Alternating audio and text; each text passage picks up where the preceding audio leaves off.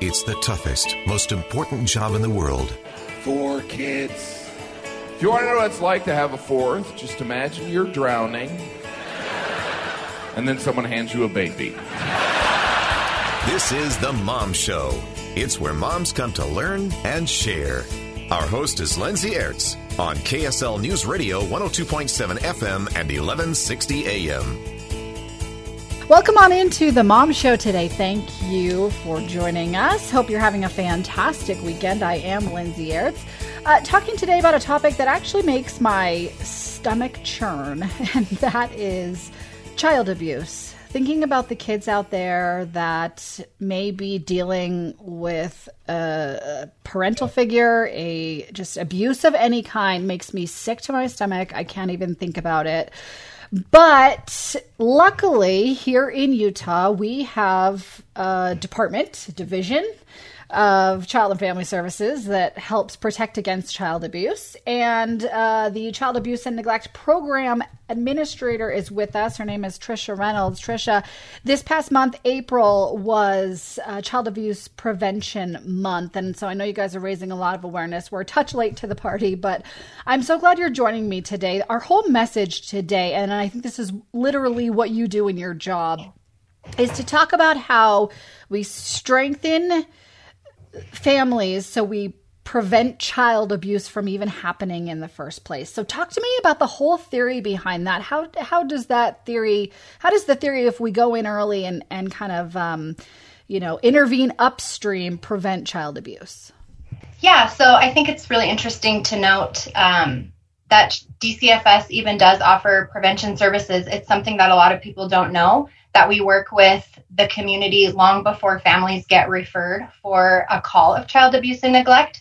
I actually didn't even know that my job or these programs existed while I was working in the child welfare system for many years. So one important note is just to bring awareness that um, our agency and our state really is invested in supporting families and helping families years before this even becomes on the table for a family um, or a community member to call Um, and make a report of child abuse. We don't, we want to take that off the table for all families completely. So what does it look like on the day to day for you in your job? What is something that we as a community need to be doing to kind of, um, like you say, strengthening families so that child abuse never even becomes an issue? So my whole job and everything I do is based in a framework called the protective factors. And these are things that we know Um, that are present in families that are strong. And so we work really hard to create programs and supports and structures for families that will increase these protective factors, because we can't really um, know if we're preventing child abuse, because you can't really measure something that's not happening, but we can measure that we're supporting families by increasing these five protective factors. And um, so just to give you an example of one of the most common protective factors that we work with is social connections. We know from research for many years that families who have strong social connections and social supports are less likely to experience issues with child abuse and many other, um, you know, domestic violence, substance abuse. So any sort of social connection can decrease all of those risk factors. So we create programs and support families in improving those. Um, just as an example, if you think about how we've all been struggling with isolation during COVID and quarantine and the pandemic, we've all been staying home and keeping ourselves isolated to stay safe. And there's just been a lot of talk about how detrimental that has been to our well-being. And so that's really the protective factors at play, and a perfect illustration that I think a lot of people can understand. When our social connections are decreased, we start to struggle with other things. Yeah, and I know I have heard reports of um, child abuse numbers increasing during the pandemic, which is so terrifying, because a lot of times it's the teachers and the schools that identify these cases of abuse and are able to get your office involved or get the authorities involved um, in order to protect children. And when children weren't going to school for so long, a lot of these cases went missed. Yeah, that's a really interesting um, conversation that's been happening in our state and at the national level. And the truth is that we really just don't know what child abuse has looked like during the pandemic. There are some theories that it has gone up because, like I mentioned, our social connections are down and some of our other protective factors are down. But there's also been a lot of talk that the case might not be that child abuse has increased. There's there's a theory that maybe child abuse is down because in some ways COVID has added more protection into our families. Just as an example of that, many of us have had um, two parents in the home more often over the past year than we have before.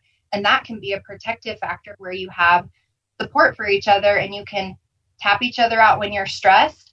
Um, so yes, we definitely haven't had eyes on children as much as we have in the past, but I think it's too soon to say that we know for sure that child abuse has increased. Well, I got to be honest with you, Tricia, and I don't want to minimize any of the pain that any of these families are going through, but just before this interview, I literally tapped my husband and said, you need to take these children right now because I, one, have to work, and two, I need a break. And so I understand getting to that point of just like, I have to walk away. I have to walk away from this situation right now. And and I imagine that's largely where you guys come into is, is providing that parental support when parents aren't stressed, and that can look like any level. I mean, that can go all the way down to our social programs that we offer, you know, and that's a whole nother conversation, right? But like, this is why I just think supporting families and, and, you know, the paid family leaves and the things that help parents and families function reduces stress. It's got to have an impact on child abuse as well. It does. And it's funny, you actually just mentioned at least two more protective factors from that framework I mentioned in what you were saying. And one of those is parental resilience. We know that families, parents who are more able to bounce back after hard times or have that kind of internal coping mechanism to deal with challenges that are thrown at them, those families are less likely to experience issues with child abuse and neglect. And so a lot of this prevention work is how we support parents in becoming more resilient and learning how to manage those stressful emotions. And exactly the example you just gave of saying to your husband, I, I need a break. I need your help. Um, we know that parents, especially in Utah, are really sometimes nervous to ask for help. And there's a lot of shame associated with asking for help or saying, I need a break. Parenting is hard. And one thing that I really appreciated about the pandemic, as weird as this sounds, is I feel like it has just laid bare for everyone that parenting is hard. I don't think that anyone in this world would say after the last year, parenting's not that hard. You should be able to do this. Just get your stuff together. No, it has really highlighted the difficult task that parents are are given. And I appreciate that that awareness has come to our communities over the past year so we can kind of decrease that stigma about needing help and asking for help. Yes. And I really hope businesses take note too. And when they're thinking about their policies and implementing things that help their workers, your workers will be more productive if you help them with their family life instead of this kind of culture we have in America of work until you're dead and don't, you know, look like you're slacking at work and don't, you know, work like you don't have kids, but have kids like you don't work kind of thing. I think we sort of have yeah. that backwards. That's so standard. Yeah, I, I hope I hope that shifts a little bit after this pandemic. Uh, Tricia Reynolds is the Child Abuse and Neglect Program Administrator with the Division of Child and Family Services. We're going to take a break and more on this topic when we come back on The Mom Show. You've joined The Mom Show. Being a mom can be tough sometimes. We try to make it easier. Here's Lindsay Aerts on K S L News Radio. Welcome back into The Mom Show today. Thank you for joining us. We're a little late to this party, but last month was Child Abuse Prevention Month, which uh, highlights, obviously, those prevention measures we can take to reduce the child abuse that's happening in our communities. Child abuse is something that like makes my stomach churn. I can't even, like, I want to go hug my children right now, just even talking about this topic. Uh, and we're talking with Tricia Reynolds. She's the Child Abuse and Neglect Program Administrator with the Division of Child and Family Services here in Utah. And uh, Tricia, one of the things you mentioned to me off the air is just that so often child abuse shows up not in broken bones and severe um, bruising, although that does happen, and let's not minimize that, but a lot of it is neglect. And I, I think about my own uh, parenting perceived struggles that I have, and just, you know, sometimes it's go play on your own. Sometimes I can't just go play. And I, th- you know, I, I think about how, how my child is internalizing that. And I probably shouldn't think about it that way. And I absolutely do my best to not neglect her in those ways, but it's so hard, especially working from home, and every parent knows this struggle. And so talk to us about how, you know, child abuse and this neglect piece of it doesn't just hit one socioeconomic group, right? Right. Yeah. And Lindsay, I don't think you should beat yourself up for sending your daughter out to play or worry that if you give your kids too much screen time this year, that you're ruining their brains. I mean, all rules are out the window this year. All rules are out the window. And it goes back to that parental resilience that we were talking about in the last segment. That's a, a piece of being able to support your own mental health. And sometimes giving your kids tablets for an hour is a form of self-care. And if that's what it takes to keep you to be a sane, stable mom, all rules out the window. Wait, an hour uh, or six hours? Cause... No, I'm just kidding. Yeah. No, we've all done that. Yeah. I had a four-year-old get sent home from daycare yesterday, and I had a full day planned, and he had four hours of tablet time, and it is what it is. Right. So I think the point to highlight here, it, it's not that things like that are neglectful or, or harming your kids. It's just that I want to highlight that child abuse, you know, most families are just one difficult life circumstance away from, from experiencing some real difficult challenges. Um, we'll hear stories about someone who experienced a car accident, and next thing you know, there's a, an opiate addiction occurring in that family, and that's not something that you would ever expect. And I just want to highlight how families that experience abuse and neglect aren't outside of your community. It's not just severe broken bones or those crazy stories that you see on the news. About forty-five percent of the cases that uh, we investigate are due to some sort of neglect, struggle with substance abuse, these kind of, um, of pervasive challenges. And I think the point is that there's so much that we can all be doing to prevent it. It's not just the responsibility of child welfare investigators to solve this problem. It falls to the whole community to support your neighbors and be a kind, giving human, and um, try to offer those social connections and support the, your neighbors and your family with being a little bit more resilient.